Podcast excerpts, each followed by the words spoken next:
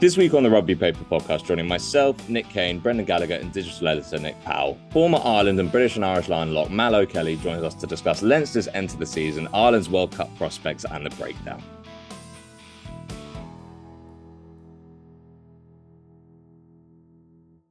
We'll jump straight into it. Um, joining myself, it's Brendan Gallagher, Nick Powell, and today it's a former Irish lock who at one point was their most capped ever player. He was the first Irish player with 70 caps and a former British Lion, British and Irish Lion. Sorry, Mal O'Kelly, How are you doing?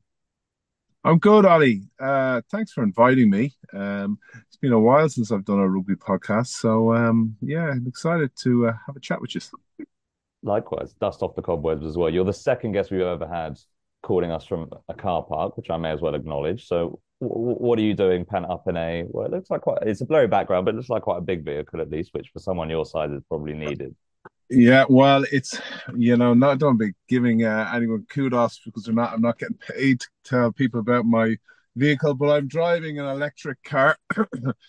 compliments of my company. Uh, a uh, an ID4 little uh, little run around, great for the city zooming around the city. But um, gone or gone from one side of the country or it wouldn't be great now. But yeah, it's grand. It's grand. It does the job. What's your day to day life looking like at the moment?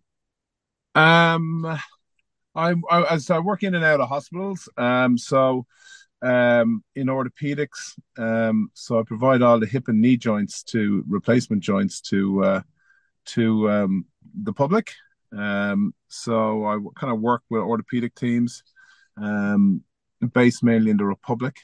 Uh, I've been doing that for about 10 or 11 years. So uh, I'm deemed an expert at it now. Uh, so I have a very small niche, which I can tell you unbelievable amount of stuff about. Uh, so yeah, that's, that's about it really. Yeah. So, but it's good. What sort of well, what's the expertise threshold there? Is it an amount of time, or did you have to do some sort of training to get into it? Because it's obviously quite yeah. medical without the medicine. Yeah, exactly. It, it's technical. It, it, was it's technical. So um, you have to be able to obviously take in a fair amount of information, but um, at the end of the day, you're you're not holding the knife, and you're not uh, you're not doing the operation. So you're there as a support mechanism.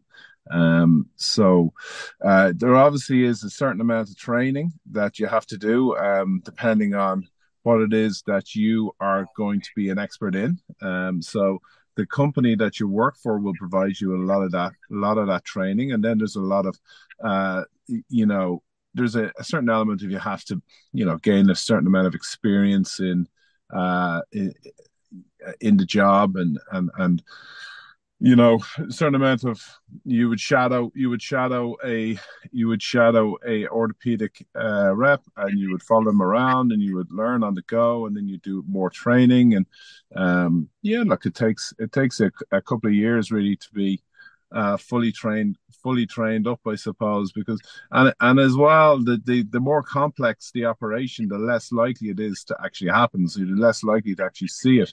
Um, but if you can gather all if you can gather a lot of that information it becomes invaluable to a surgeon.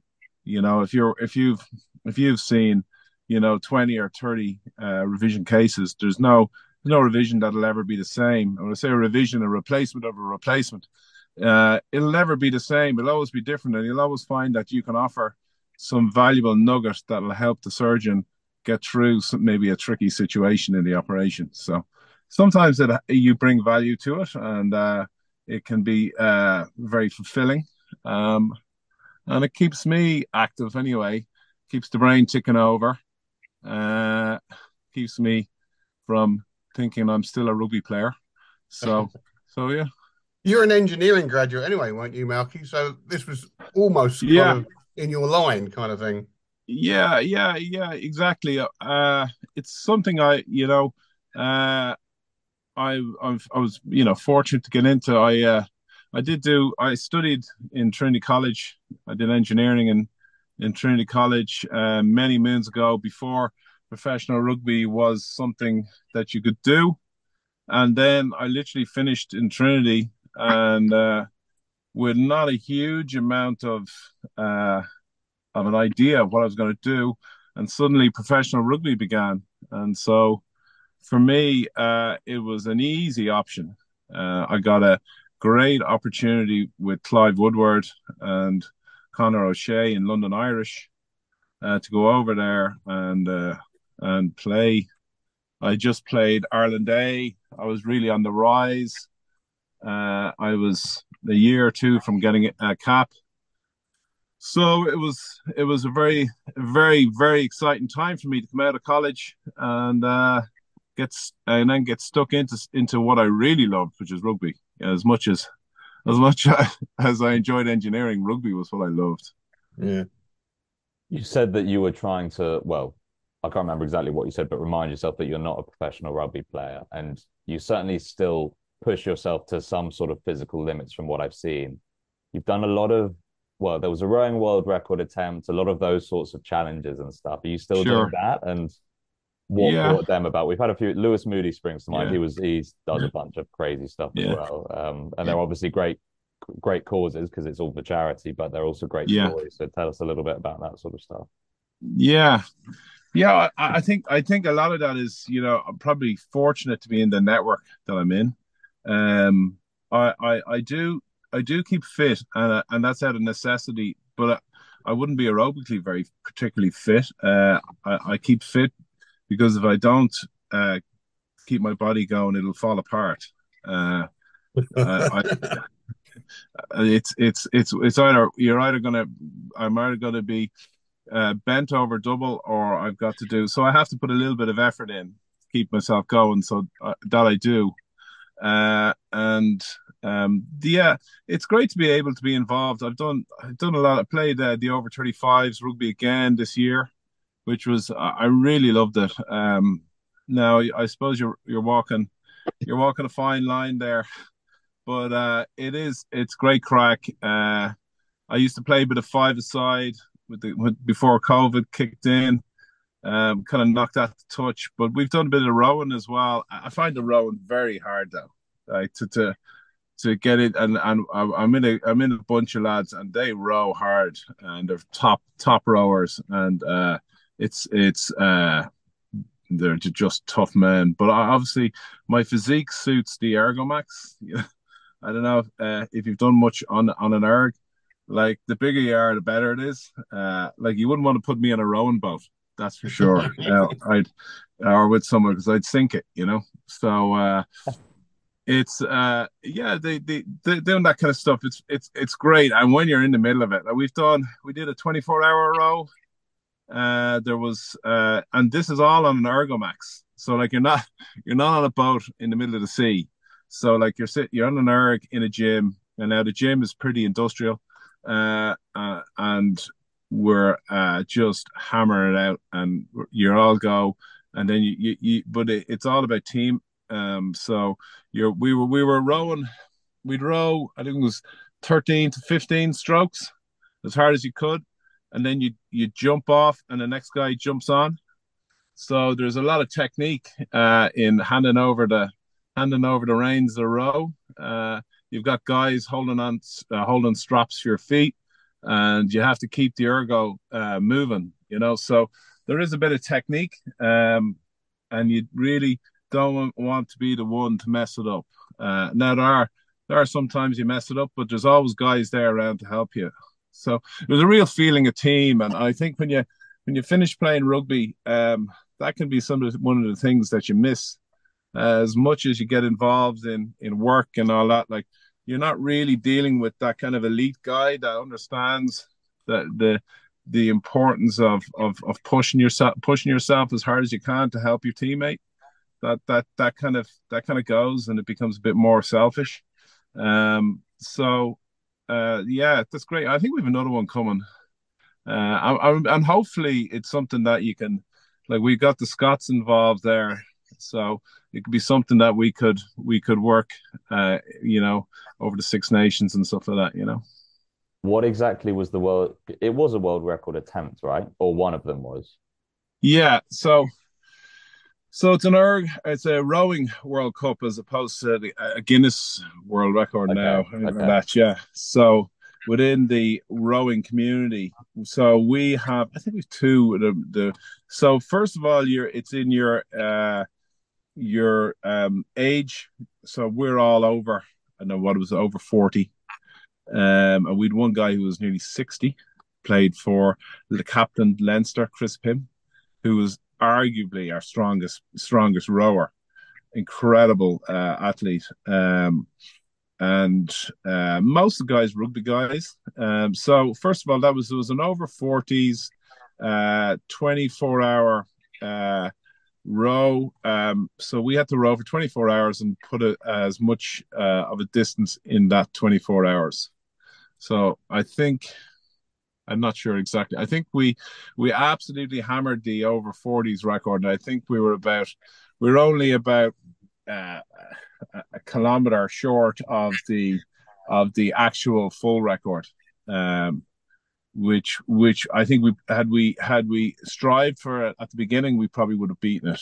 But it's it, it's it's funny you don't the the the it's it's the kind of the unknown, the slight unknown on on something like that. You don't know how hard to push yourself because 24 hours it seems like Jesus, I'm going to be dead by 3 a.m. or 4 a.m. You know, so you, you don't push yourself as hard maybe at the beginning, but um, it kind of the way it worked out, we got faster and faster and faster, uh, and we were closing in on on on the act the actual target. Uh, and I think we've another target. We've another record.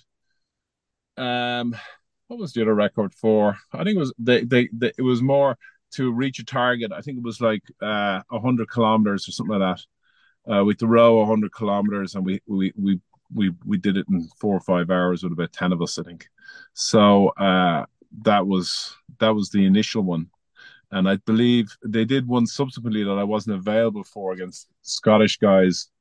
Um, and I think that was for that was one. I think the the Daddy Foundation was certainly, uh, you know, uh, involved in that as well. Um, so yeah, it's it's a nice outlet. Um, I can't say I've been on an erg very often, but uh, uh, I don't get on it that often. But um, I do have one at home. That's all I can say. How many? Did anyone see quickly? Did anyone see uh, Charlie Ewels' uh, little go on the row machine the other I day? did, yeah. It didn't yeah. look like he was actually having to push that hard, and he. I mean, what was it? It was a. Was it a? It's a two. I think it was like a two hundred meter split. So yeah. two hundred meter, yeah, two hundred. Yeah, a little bit different seconds, to rowing yeah. for twenty four hours. He was rowing for about twenty nine seconds. Yeah, um, yeah, that was it. Yeah, but that there's a, there's a there's almost like a that's that's quite tough. But that's really what we were doing. So we were doing that. Uh, it was probably less than thirty seconds. I think he he looked like he he had about seventeen or eighteen pulls. Uh, so we would have had twelve pulls. So it's that type of thing. So you imagine you imagine and you see all your buddies around you, and everybody's, uh, you know, uh, you, you, you know, into you, enthusing you or getting you getting you uh getting you uh, uh, involved, and then you hop off, and the next guy gets on, the next guy gets on, and the next guy gets on. Mm. Uh, so that's that's the kind of way it works. Uh, so yeah, so that's we we were actually looking at that as well. So I think that you will probably find a lot of our lads will hop on the will hop on the erg and, and see where they how they fit against mm. against that little little thing. But that's great. Like that's uh, on on TikTok and on those things. That, that that's that's so cool to be able to uh, to put something like that on and and open it up to other communities. Great. How many of you were doing it when you did that 24 hour thing? Because that sounds like a lot of chopping and changing. Yeah. I yeah, exactly. Yeah. We had to strategically think about that and how, how we do it. So we had, uh, I think we had 20, 20 guys. Oh, wow. Um, and so we had uh, four teams. Uh, and literally we just went, we just, we just went, uh, it was like 13 pulls and we literally just kept, you, we kept changing. And then uh, we were in groups of threes, and you do you, you'd be in your three for an hour, and then one would come off and another would come on, another group. So you you would be in. I think there was like there was twelve. There was still twelve of us always around the erg, but we'd be in groups of three. So each tree would be on for a, an hour. Then the next tree will come, and then the next tree will come, and then the next tree will come.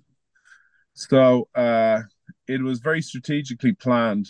Um, and uh, you know every detail was kind of attended to. Yeah, I I sort of have further questions about that, but we're obviously here to talk about rugby, so I'll put a pin in it and maybe ask off air just about I don't know the structure of it. But that sounds very very interesting. It sounds like you might have to have a go at the all-time all-age record at some point. Uh, Let's get maybe. into rugby side of things. Um, when I do, I should probably introduce Nick Cain, who has joined us from the wilderness. How are you, Nick? I'm I'm very well, Ollie. How are you? I'm all right. I'm not too bad. Uh, I wanted to talk about Europe, Leinster, etc. with Mal. I I don't know if you had an opening question you wanted to lead in with, um, in line with that. Who's that? You're asking me. Yeah, yeah. If you had some something you wanted to ask, Mal. You're up, Nick. Here we go. I, I guess I guess the um, the thing I'd like to ask you, uh, Malcolm, is um, do you think that Leinster's loss to La Rochelle in that uh, final, uh, the second one in succession, is going to put a dent in Ireland's ambitions at this World Cup or not at all? um, do you hope it does? Uh, I certainly no, do. I don't. No, I don't particularly. I, I yeah, well, I think there's there's, I think, I think first of all, you, you, you, I, I think it's fair to look at that game in in, in isolation. Uh, and if you were to take it away and say, okay, this, how, why did Leinster lose that game? You could see very, very, very quickly. You could see why Leinster lost that game. You know, there was a, a number of things that that that didn't uh, work out for them, like not clearing, not clearing their lines. Um, but then there maybe there's some other there's some other issues uh, that you know could play in to to like uh, the as to maybe like a, a psychological element, which would be your which would be your fear. You know, like some of the performances at that highest level, uh, they weren't able to reach or weren't able to perform uh, at the level that they needed to win that match. Um, and that would be an that would be a concern for for uh, maybe some of the coaching staff, and they look at certain players and they go like, well, you know, did he did he had the chance to win that game? He didn't take it. Uh, you know, if we're in that same situation, is something like that going to happen again? So that's that's your fear, of course. Uh, from my own personal experience, uh, I I I can't say I ever lost a final of that magnitude. Um, and I do think I do think a certain amount of hurt you take in, uh, but if you see, I think if you can see, um, if you can see the reasons why things didn't happen and and and then become informed as to what perhaps you needed to do to um to have made better decisions um then perhaps that it can be a certain amount of benefit to it. Um they were certainly put in the cauldron that they want to be in right? Like that was that was some match. That was some game of rugby. Um and to have got the start that they had, like the 20 point start, was just incredible. And the atmosphere was was just unreal. So in that in that sense, uh, it was it was it was a positive experience. Um, but undoubtedly the fact that they then uh, it seemed certainly from my perspective that they stepped back a bit and tried to play a territorial match and tried to wait for their opportunities um, that La Rochelle side just needed uh, a foothold in the game to to to show what they were capable of, uh, and and they had to come out and play then, you know, and they showed that they could do that. Um, and uh, yeah, I think yeah, I think there was maybe a, a, certain lack of leadership there that they will be concerned about. Um, and uh, and I can't say that for sure uh, how that will affect the squad, but um, like I think from from a Leinster perspective, it was devastating. From an Irish perspective, they can look at it two ways and say, well, these guys got a good run. They're going to be hungry. They're going to want more. Uh, we can right a lot of the stuff that went wrong. It's interesting that you mentioned a Yeah. lack of leadership because obviously, well, we everyone speaks about Johnny Sexton. He was one player that was missing. Is, does that Yeah. to a concern in his absence for a of leadership come World Cup time when you're in that cauldron, as you said, for Ireland? Yeah. Yeah. Yeah. And I think James Ryan, James Ryan had to go off and then Henshaw went off.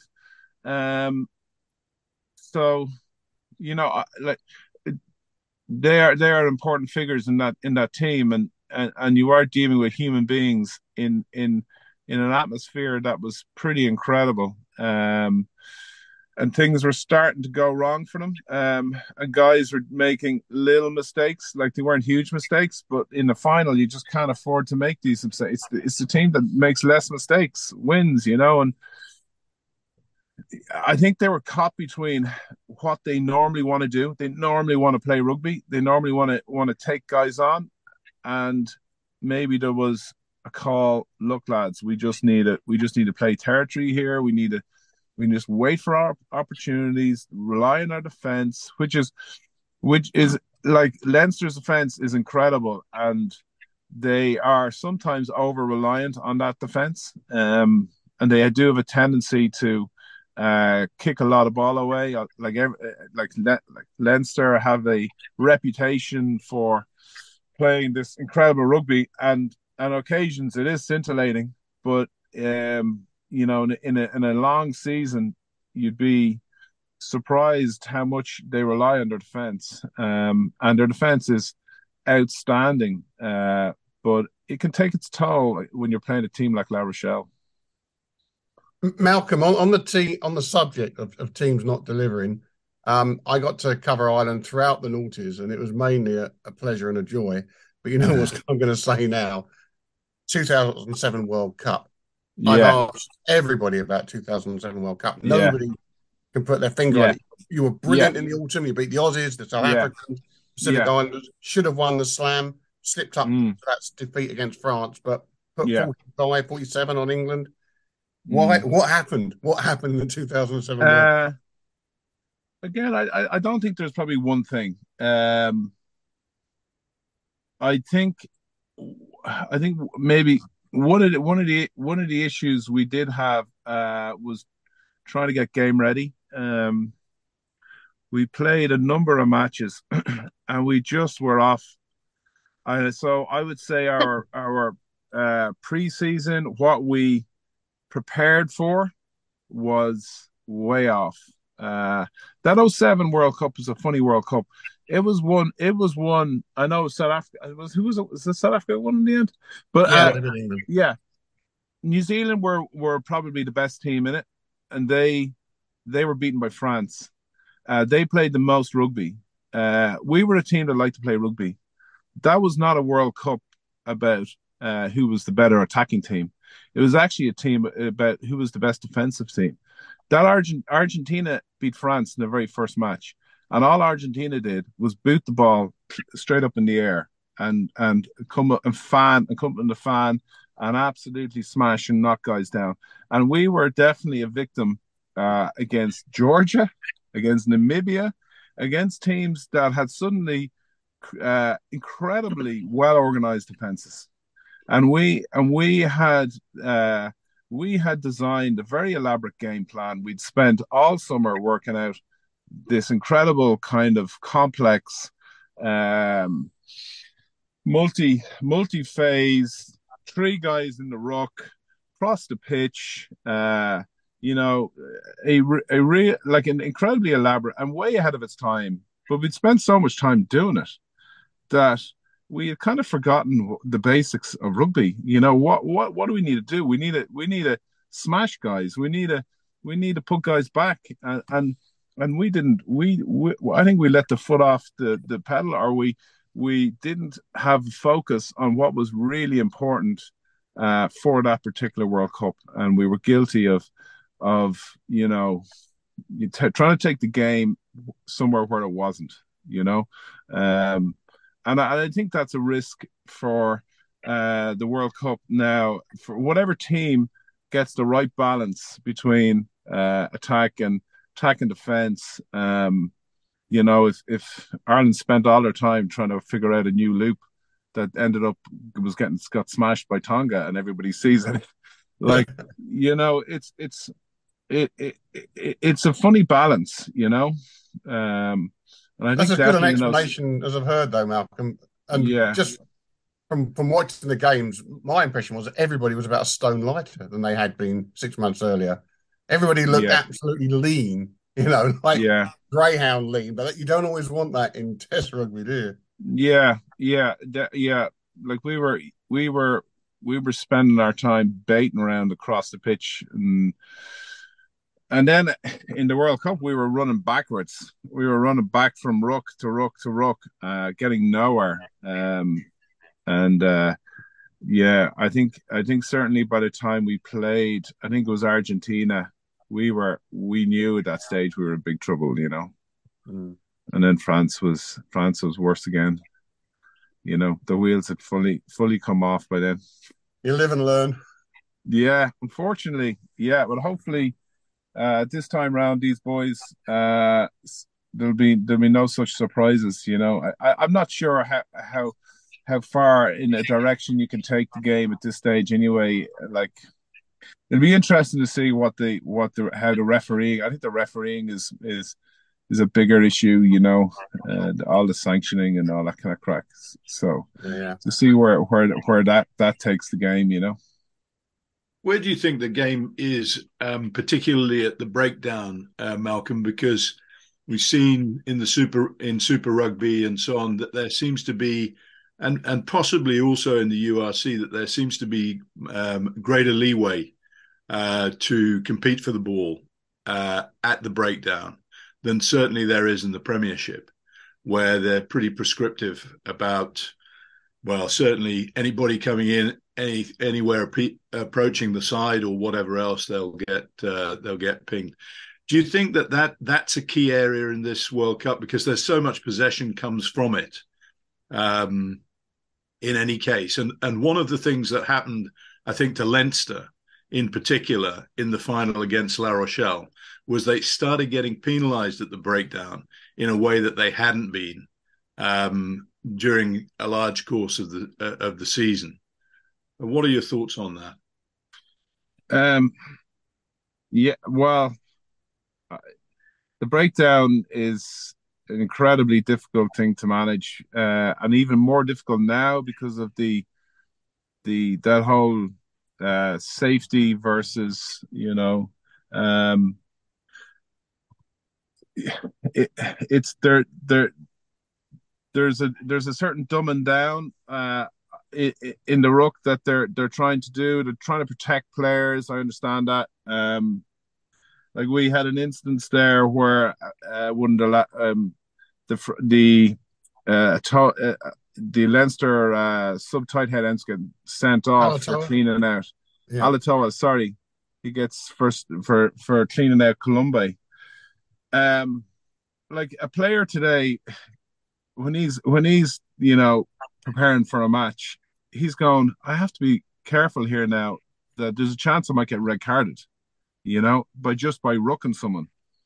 Uh, and I think that that plays in guys' heads a lot. Um, I think there's a lot of gamesmanship as well in, in the ruck. I think there there are there are guys that are playing for for for responses from players. Um, like rugby is an aggressive game. It is it, you're you are dealing with big, strong men um, who are very aggressive. That's the nature of the game, uh, and it's incredibly difficult to uh, to to manage all that. Uh, and and I think a lot of the sanctioning is very severe, really severe. Uh, and I, I, I really, I didn't really want to get into like the area of the rucking because I, I, just don't see, I don't see a, an answer. I think, I think all you can do from a refereeing perspective is try and be uh, fair on both sides, um, and the and the players need to be very quick to adapt to whatever the player, whatever the ref wants to do in that regard.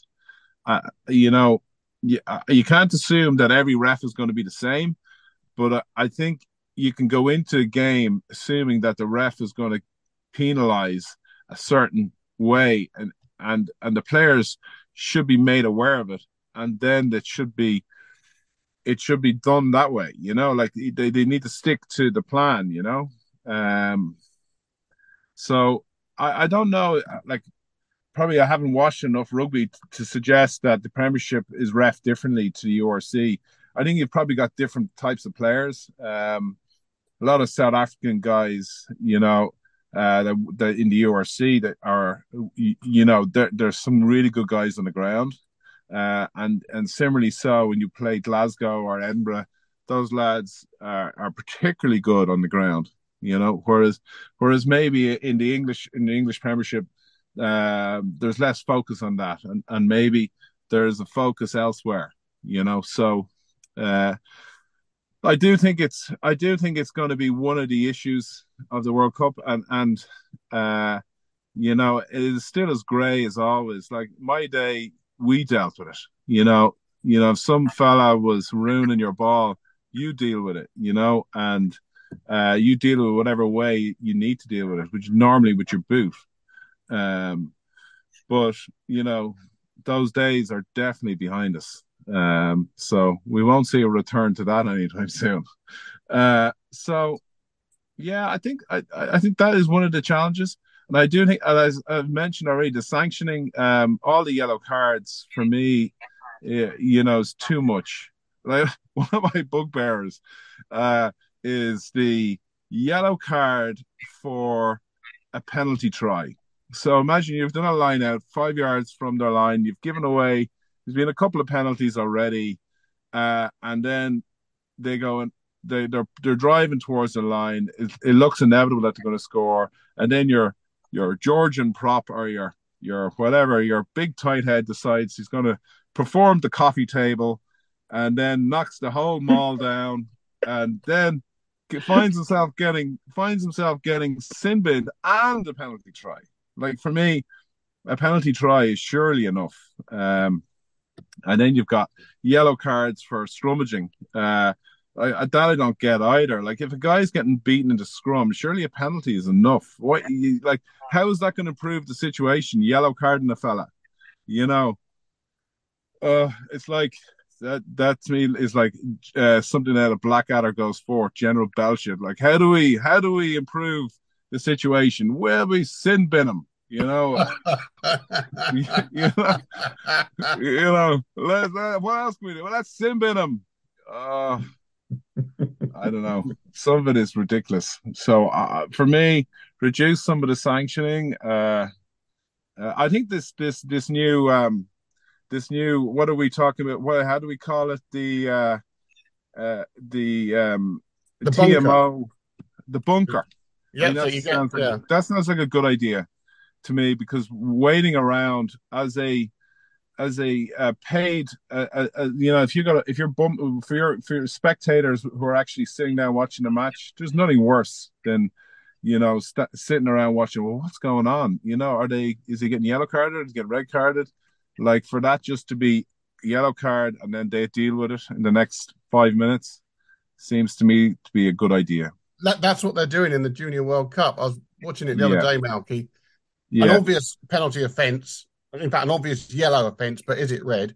A ref immediately binned him for 10 minutes, but he said, We're yeah. going to the bunker. And they played on, and about three minutes later, the word came back from the TMO. We've looked at it, it's definitely a red. So he then yeah. brings the captains, it was a red, and then they get on with the game again. Yeah. Yeah. I think I think that's a good idea as long as they're not I question like who's making that decision. Though like, you know, like you, you know so so much is a debate and and you see you, you see refs who are hesitant about about it because they know the feel of the game and then you've got some fella sitting in a bunker thinking you know oh the sanction is this is the rule that's it he has to go. So you'd hate to see it to be like non-stop like orange card red card and stuff to be thrown out. Like they do need to be more considerate uh, about the the way the game is. People make mistakes in rugby matches, like that. It's game like like rugby is a physical, physical game, and I can't overstate state that. And it's such a tough game, and you know accidents happen. Guys get guys get hurt, uh, and I and I I've been hurt, and I've uh, you know, and I've hurt people, um, but never in malice, never never intentionally. Um, so you know, I, I I do think they need to to consider the player. The player does not want to be thinking going into a match I'm gonna get red carded for something that I've no control of. Uh, the spectator is an important part of it. Like he needs to, he needs to know that there's a there's there's a fairness there for his team, um, and the ref really needs to have a good feel for for how you know something like that would affect the game. You know. Yeah. yeah. Just returning to the Champions Cup before we um, take a little interlude with the quickfire questions. How did you feel, Mal, to see obviously Leinster at heart, new format, you've obviously played your fair share of. I think you were uh, playing at the Heineken Cup's inception. New format, no Heineken um, anymore, and also Leinster in the same group as champions La Rochelle.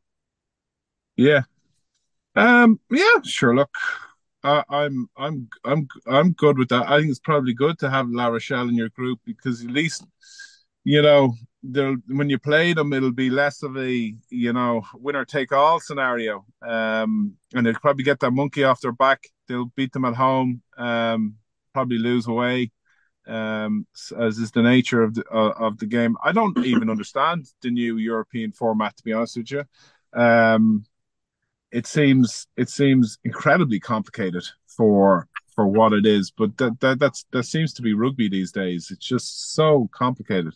Um, that yeah, yeah. So uh, look, I think I think uh, Leinster are, um, you know, with the World Cup and all that. Um, I, I, I presume the European competition is going to start post the World Cup, like a, a mm-hmm. little bit later, right? A month later or something like that. Um, so it normally doesn't actually affect the European Cup that much. Um, and guys come out of the World Cup pretty hot.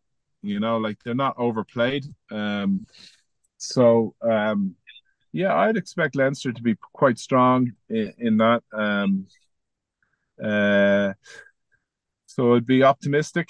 Uh, it's a long way away. Um, so uh, Leinster have plenty of time to uh, sort out their issues. Like they obviously got a change of coaching there. Stuart Lancaster is moving on. Uh, Nienaber is coming in, which is an interesting uh, change. So see how that affects the guys. I think that's a very good point. There is a bit of a sort of Leinster La Rochelle hoodoo, isn't there? I suppose, given the last. Yeah. But I hadn't thought about it like that. It's a, it's a good chance to shed those sort of demons. Um, I want to discuss Ireland a little bit more to wrap up. But before we do, man, if it's good with you, we'll do the 15 quickfire questions about you. Oh, yeah. Yeah. Awesome. Nickname uh, so I'll, I'll, give you the nickname I had in in London Irish. Uh, so it was Buddy. So the reason it was Buddy, uh, I would in Dublin we'd call each other Bud, like you'd call each other mate. All yeah. right, mate. So we call each other Bud. so I had a habit. I had a habit of calling everyone Bud, and and people just assumed it was because I didn't know their names. but uh, it was just a. Uh, it was just something that I did, you know. Are you bad with names? I'm not great with names, no. but when I when I when I was calling my when I'm calling one of my Irish teammates who I club mates, uh, Victor Costello, when I'm calling him Bud, then he's going like, oh, he, he just he wouldn't let he wouldn't let up on it then. So then I was Budgie. Everyone was putting on the Dublin accent. All right, Budgie. was the line. so there is a bit of truth to the lack of name thing as well. That's funny. Yeah. Uh, best rugby memory. Um. So yeah, without well, I to be fair, I've had plenty of highs, which was which I'm very fortunate. But uh, one that you guys might enjoy was would be the one the first time we beat England in the Six Nations. Uh, certainly in it, with the group I was involved in uh, was in 2004 when when uh, we beat England in Twickenham, uh, and they were the current uh, Rugby World Cup champions, and it was their first their first match back, and to beat them there was just incredible. And many many have attributed that match as my finest hour. So uh, I'll certainly uh, call that one as my uh, favorite moment. Most embarrassing rugby memory. Uh, uh, I would. This would have been a couple of years later. So again, another game. Um, we played Munster in 2006 in the semi-final of the Heineken Cup in Lansdowne Road, and they were winning. Uh, and Rog got a. It was in the 22, and Rog got past the ball from Stringer, and I was facing him, and I was expecting him just to pass it, uh, but he decided to take me on, and he handed me off, and he and he went straight under oh. the, under under the sticks, and then he he dotted it down, and then did one of those little jump heel click kicks, and punched the air to the to to the crowd, uh, and I was left on the ground. I, it was a horrible, horrible moment uh, to do uh, have failed so miserably in front of everybody. I'll have to sort of unearth footage of that one. I'm sure it's there. So yeah, it's there. It's there. Was that the last game of the season as well? Yeah, so that you've got to oh. live with that. You've got to live with that till uh, September. Yeah, that is that's worse than what the mm. Leinster players. Actually, no, no. Right actually, now. I wasn't. No, make it worse. I had to go on tour. We with on tour then. Uh, we to go on tour in uh, in June. So with Rog and all of that. To be fair to him, he rung me and apologized because he made such a song and dance about it, like that was out of order. that, that's quite nice. Yeah, yeah, that is. That that's kind of overly nice. Because would we all not have made a song and dance about it? Oh yeah, well, yeah, yeah, yeah absolutely. But uh, we're a bit more restrained. I'd like to think in, over here across the water. Yeah. Oh, respect to Rog. Pre-game tune. Uh, yeah. So I always, I always had the headphones in. To be fair, um, so one that I liked is was the Killers. Uh, all these things that I've done. Do we remember that one? Yeah. Do we remember that tune? Um, so that would be that would be that. Yeah. No. That was a great song. Great song. It was just you don't you, you know tunes like that. It just get you in the moment. You know, get you get you motivated, get you get you alive and woken up. You know post game meal? Uh, well, I'm never really in control of my post game meal, but as long the, my my preferred ones are definitely ones in uh you know uh salubrious surroundings in in nice fancy hotels, drinking nice quaffer of of, of wine, a free wine, and uh, and a and a nice steak. I I take that every time, you know, rather than the stew the stew that you get in in uh in in or the RDS or something. That's the most Leinster answer we've ever had to that question. most, people are like, "Oh, chicken nuggets and shit." Yeah, pizza, something like that. That's so class. No, no, no, no, no, no. I want. I'll I'll take any as long as it's not haggis. I can remember having haggis in Murrayfield. That was disgusting. Oh, I refuse to try it. Best player you've played against?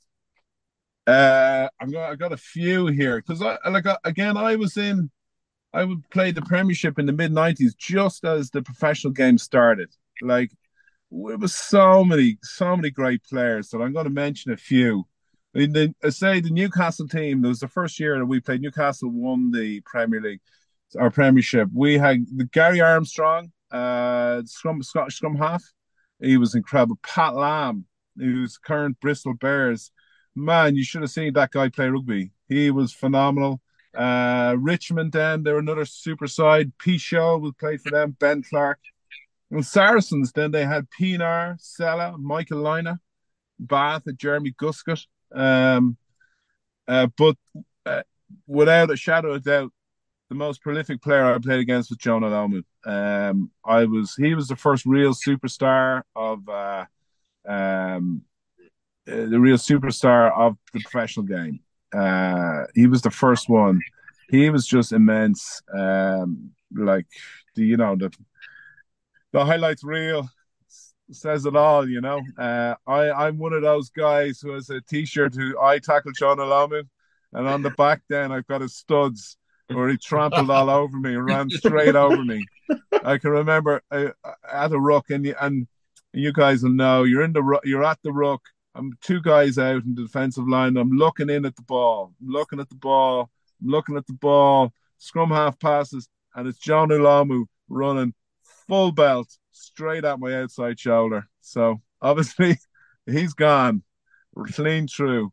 So um, that man was a uh, God rest his soul was a special player and, and I think brought the game to bigger audiences and uh, you know it's it's what you wanted from uh, from uh, from rugby at that stage. You know. Who is hardest to tackle out of Jonah Lomu and Ronan O'Gara? well, uh, I've shown you that perhaps it's not my not my finest part of my game is my tackling, but uh, uh, which, yeah, I'd which, much rather I'd much rather Ronan O'Gara. I grant you that. I guess I'll rephrase the question: Which missed tackle hurt more?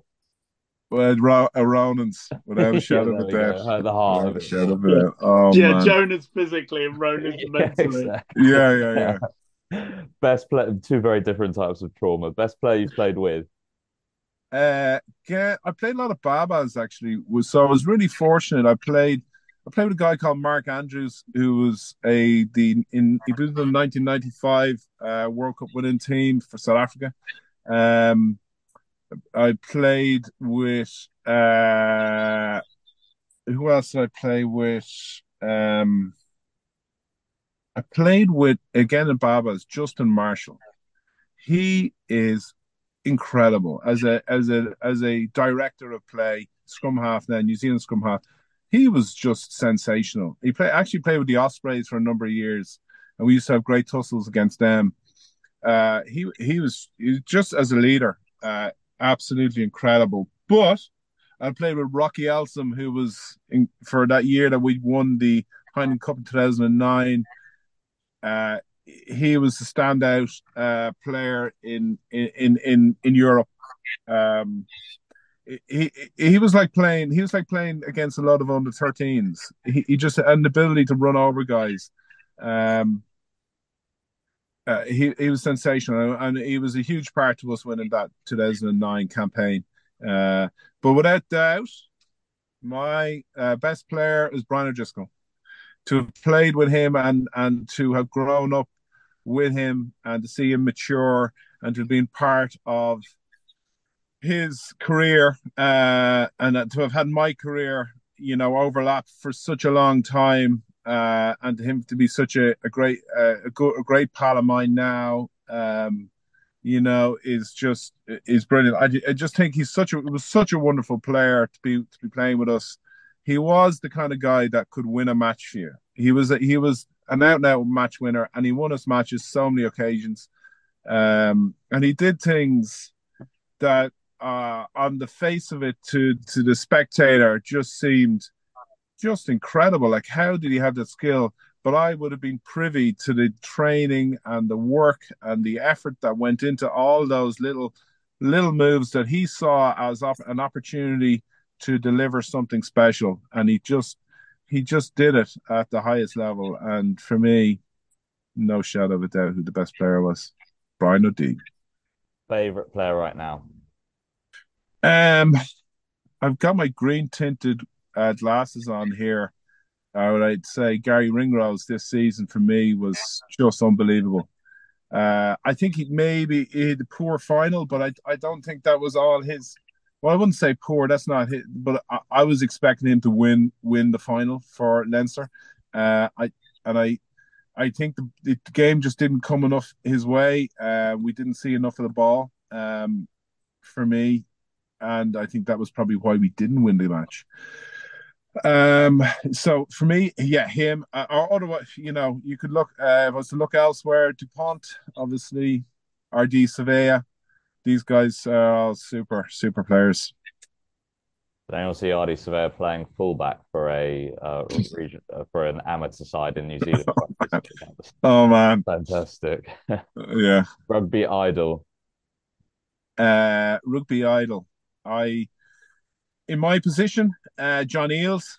Uh, the man was sensational. Um, I got to play against him once, um, and they they absolutely destroyed us. But that was no surprise. I was in the World Cup in '99, which they won.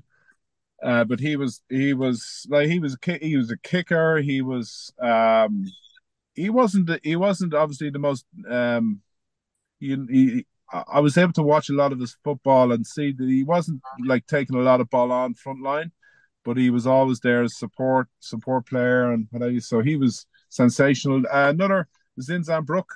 Um, he was uh, he, I got to know him a little bit as well. So he's a super super fella. Uh, like he obviously as a player, he's probably unparalleled. Um, still to this day, I think probably one of the greatest number eights ever played again. And I got to play against him.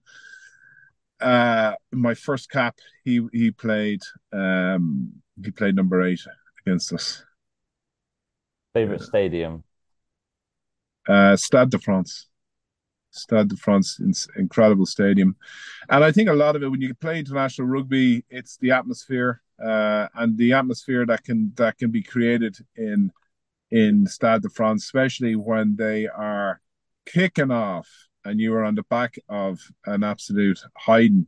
It's something to behold. And the La Marseillaise, of course, at the start of the match is pretty exceptional. And to be fair, like the the to the, all those Six Nations stadiums like Twickenham, uh, the Millennium Stadium, um, Murrayfield, probably to a, a, slightly lesser extent, but um, exceptional stadiums.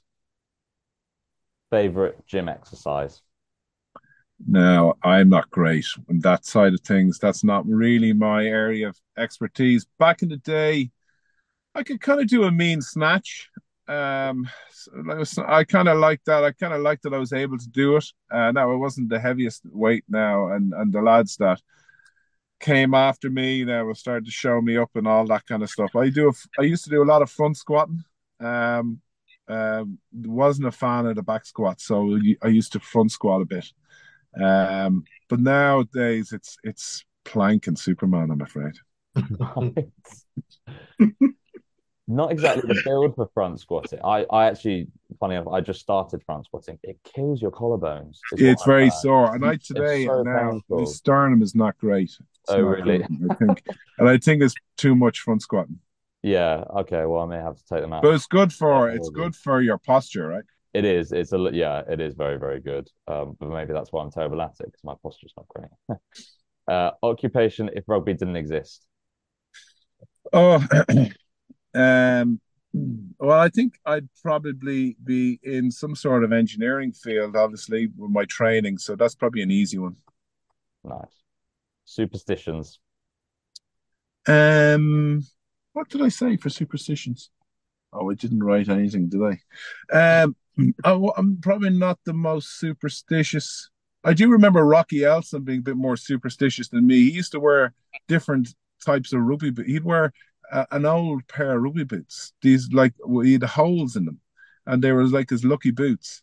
And I was going, he actually gone out to, to play in. He would actually just train in them. So he'd he'd, he'd do the run out in these old boots that his big toe was sticking out in, um, which was I thought pretty bizarre.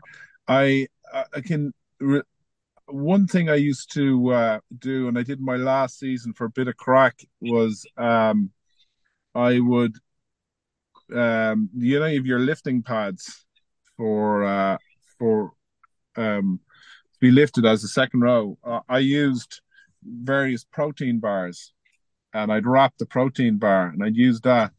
And I said if we won, if we won uh, the uh, if we won the what do we call the the the Rabo Direct, I think it was then. But if we won our league, that I'd eat the I'd eat the protein bars at the end of the year. So uh, uh, and actually, I, I had to eat them if we didn't win them, and Stephen Keogh was going to eat them if we won. He was one of the lads on my team. So unfortunately, I had to eat them. For you, rugby law, you would change. Well, we spoke a lot about this, we, yeah. but I, I think, I think one thing they, sh- well, maybe not change, but they should sort out is the advantage rule. I hate the advantage rule. I think there should be three phases max, uh, four phases max, and then use it or lose it. It doesn't matter if it's a penalty or a scrum, but it, it, for me, it's just too much that you should have 20 phases. Okay, you didn't get it. All right, we get a penalty now. And then you got a kick for touch, and then you have to go through all that again. It is too much for me, uh, anyway. So I would change the advantage law. Okay, interesting. And lastly, best thing about working in rugby? Um, the people, without a shadow of a doubt, the people um, that I have met, and and the fact that rugby brings it to, I suppose, fortunate enough, not everyone will will have experienced, but the to have played uh, at the professional level.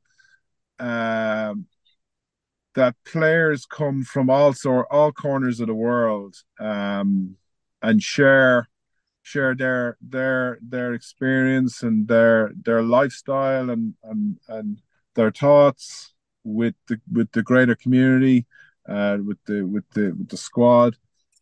Uh, it's just it's incredible. It's fantastic, and the players I've met over the years have just been brilliant. You know, um, and it was a great experience. Um, I loved it.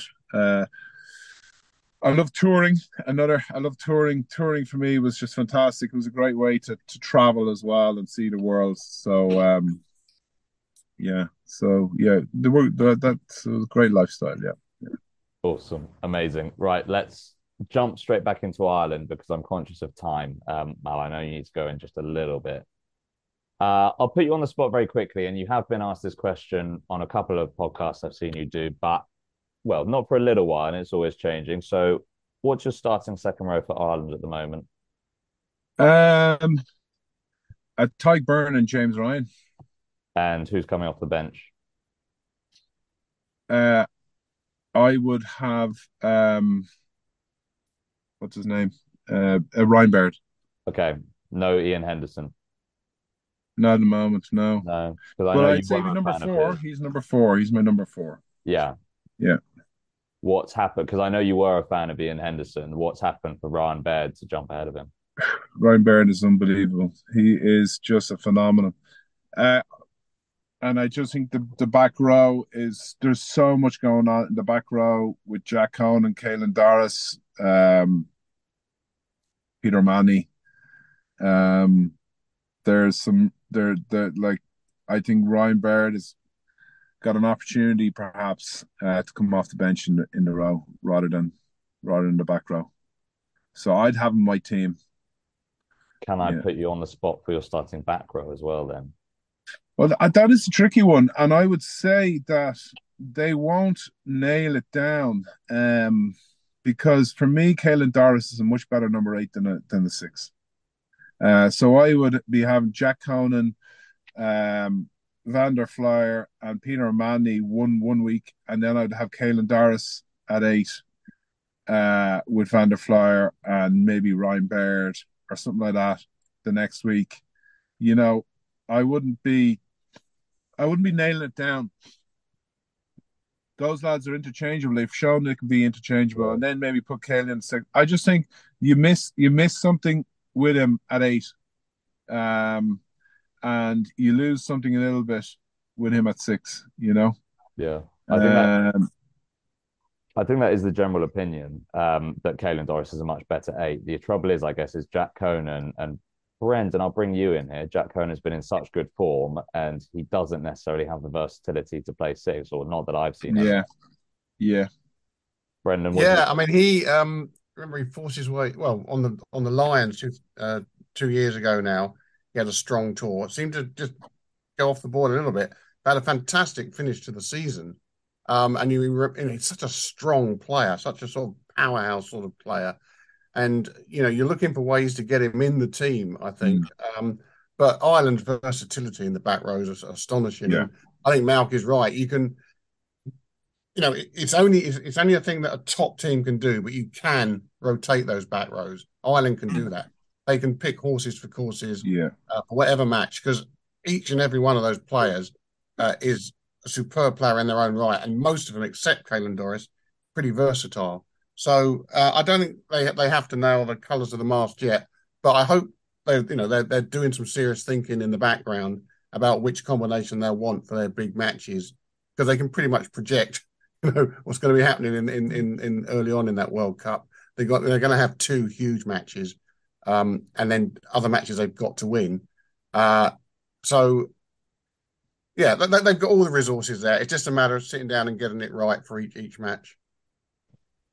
that is true. Actually, obviously you've got Scotland and Ireland. Uh, sorry, Scotland and South Africa in your um, first few World mm. Cup games. That saying, Mal, that you think that potentially Ireland could field two completely different back rows in those two games? Yeah. So their first match is Romania. We shouldn't pose any problems. Tonga, hopefully we don't get too many injuries. The old Tonga now you'd be going, okay, one of us is going to lose our head, but that's not going to happen uh, anymore. Um, you'll probably get two or three red cards or something, something, something along that. But I, and then of course we we have to play South Africa, so that's when you'll see that the probably, you know, that first that first real strong side. Um, uh, there's been a real challenge, but they'll have had already had played two matches, so guys will ha- will be at different different peak levels. So whoever played Tonga, you know, arguably you could say, well, look, we're not going to start you for that. So I think I think you get away with not having your top side nailed down for South Africa and Scotland. Uh, and then you kind of see see who's see who's still still there, who's still at who's still up for it. Uh, come New Zealand, stroke France, and you know, uh, I'd rather have at this stage loads of extra players than than you know have have have don't have depth. So you don't know who will be injured or who will be on a yellow card or who will be suspended. So um, I think looking beyond that is probably probably foolhardy, you know you spoke in 2019 of Ireland's chances for the 2019 World Cup being pretty good. And then there was a bit of momentum lost seemingly in the June to September period in the build up to the 2019 World Cup. So, well, I've, I've spoken on this podcast before about that game against England, where I think the score was like 57 points to 15 at Twickenham or whatever. And that seems, oh, yeah. yeah. Oh, my God. Yeah. It, was not a, not a great day to be wearing green. Yeah. Didn't necessarily bode well yeah. for the World Cup. Speak yeah. about the importance of these few months from here, and well, if you think that the it will shape up differently to 2019, yeah. I know you'll speak very highly of Ireland's chances now. How yeah. it shape up differently? It's it's so so important, um, and it's been a problem for Ireland, and I think it's it's been a big problem for Ireland.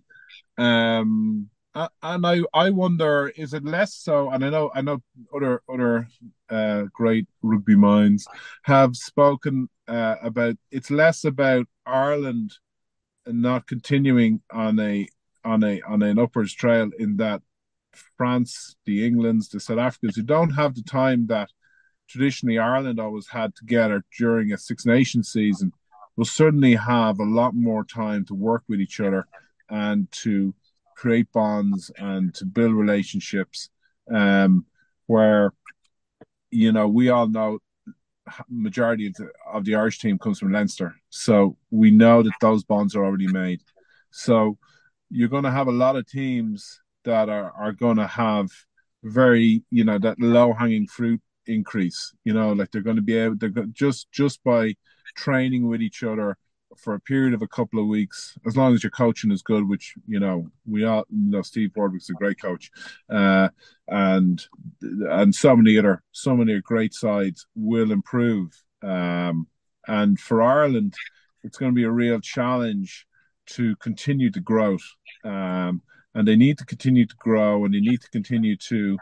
Um, you know, find find ways to continue to be the best team in the world. So um, that's not easy, but they do have a great coaching staff. Um, and it's there's there's a lot of challenges there. The one challenge is like you know you've got three we've got three matches. We've got Italy, we've got England, and is it England again? Um, so you've got three matches uh, there, but you've got what 30, 30, 30 men, 32, 32 men in the squad. So you have to get you have to you need two or three games to get really find your find your level, you know, and, and get up get up to a, a, peak, you know. So there's not that not actually that much rugby there. So you have to be able to find that that uh that competitiveness on the training field. Um so there's there are a lot of challenges there for the coaching staff and and they they they learn their keep now in the next few months.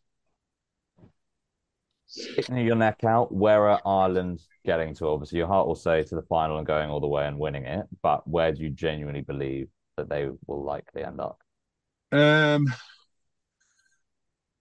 again, it's very hard for me uh, to not say what what you suggested, like to have my heart in my sleeve and say to go all the way. So I do think that they can go all the way. They definitely can't go all the way, but similarly, so you just look at look at uh, the scenario that they're faced with New Zealand and France. I do think they could beat South Africa. Um, I think they could beat South Africa in the pool stage. I don't know what benefit that is, um, bar momentum. Um, so to they have shown that they can beat France, um, and I do think they can beat France. Uh, New Zealand is a little bit more of an unknown quantity. I just don't know where New Zealand are going to be, um, and they they're a team that are going to get better and better as the as the uh, as the campaign continues. Um, like they will, they may be a little bit rusty uh, to begin with. Um, so hopefully we will maybe could catch them before they really hit their straps. So that would be my hope then. And then of course we get through that, then we've only got England to worry about. we will Australia. I know they will be there. Yeah, I think that's optimistic from an English. Yeah. No, Australia, no, dark horses. Those damn Aussies. Who would you um, who would you rather have in the quarterfinal? I was just about France in that, France yeah. or or New Zealand, having beaten them two one last year in a Test series away from home. I don't know. I'm I'm I'm I'm still. I maybe it's maybe it's my my uh, the past. Um, I I I would hate the idea of playing New Zealand. Uh, but similarly, so France and France is such a difficult, difficult uh, scenario. You know, um, uh, I think I'd take my chances with New Zealand. I think I'd take my chances with New Zealand. No, I'm not sure the New Zealand team is what it was, you know, and I think it might be a little bit undercooked uh, when they reach us. Um, if they beat us, they'll be hard to beat. How's that? Yeah, that quarter final, there's so much riding on it, isn't there? I mean, yeah whoever at, those two quarterfinals, no offense to England, Australia, mm. Wales, and Argentina, but it, it, does it does almost feel like if Ireland are able to get past that quarterfinal, they are well well on their way to going all the way. But yeah, if not, yeah, it's a disaster. it's a disaster. Yeah. Well, the general belief is that the winners coming from one side of the draw, right? Yeah. Oh, there's no guarantee. No guarantee. No, no, of course. If there was, knocked themselves, knocked themselves out. As you say, England, Australia. That's that's that's. I don't, I don't see anyone else coming out of out of that side of it. Um, and uh, England still have a lot to do. Um, but you know, they've still got a, a couple of months at it. You know, you'd never know. You just never know. And once you get a run, once you get a run, you know, that's the key. Um, to beat Australia Australia's going to be Australia an unknown quantity with Eddie Jones and all that crack, you know, and he'll get a tune out of them early doors, you know. So, so we'll, we'll see, we'll see. It's interesting, yeah, it's exciting. Thank you for giving me your prediction. I'm I'm still not sure what I um predict to be honest, uh, but yeah, I think well Ireland's chances are a hell of a lot better than ours, even despite the the group of death. Mal, I think we'll wrap up there. So Thank you okay. so so much for joining us. Before we do wrap up, I'm actually well, I, I sort of I'm taking a brief two week break from the podcast, and I should introduce our new host for the next couple of weeks in Nick Powell himself. So Nick, why don't you just preview what you hosting the podcast is going to look like? Well, yeah, I'll focus mainly on next week. We're going to be previewing the rugby championship, um, which I think a lot of those questions that we were kind of asking, particularly with regards to New Zealand and Australia, yeah, it'll be fascinating to see those answered over the next uh, couple of weeks. So yeah, we'll be looking ahead to that. Difficult to know what to say when none of the action's happened yet, but I'm sure that the columnists will provide me with some of the answers that I'm looking for. Well, hopefully my FOMO won't be too bad because yeah, the rugby championship will be a cracker this year. Actually, again, well, last year I remember we predicted the four placings and the four winners, and it was me, James Horwill, and then Nick, Brendan, and Chris. Mm all of us gave a different combinations. This is very, very similar this year. And well, early prediction from my side of things, I think that Bledisloe could be going back to Australia for first time in however long, but we'll see. Should we do a Should we do a full predictions league just to throw them under the bus? Yeah. now? They have, none of them have got a chance in hell of getting it right. No, absolutely not. Well, you, there's an idea for you next week. Um, but yeah, I'll well see all of you except you, Mal, of course, um, in a few weeks' time. And Mal, thank you so much for joining us. And yeah, go well at the World Cup. I don't know if you're going out to Paris, by the way, if you'll or if you'll be back in Ireland. Who knows? Who knows? Who knows? Well, if you're in Paris, I will see you there. Good man. Good stuff. See you, Ollie. Thank you. Thanks for listening to this week's edition of the Rugby Paper podcast. And don't forget to subscribe on whichever podcast platform you use and recommend the show to your friends. The Rugby Paper is available to buy every Sunday. And to make sure you don't miss it, subscribe through our print, digital, and online options at therugbypaper.co.uk forward slash subscriptions. That's therugbypaper.co.uk forward slash subscriptions to get all our content for as little as 14p per day.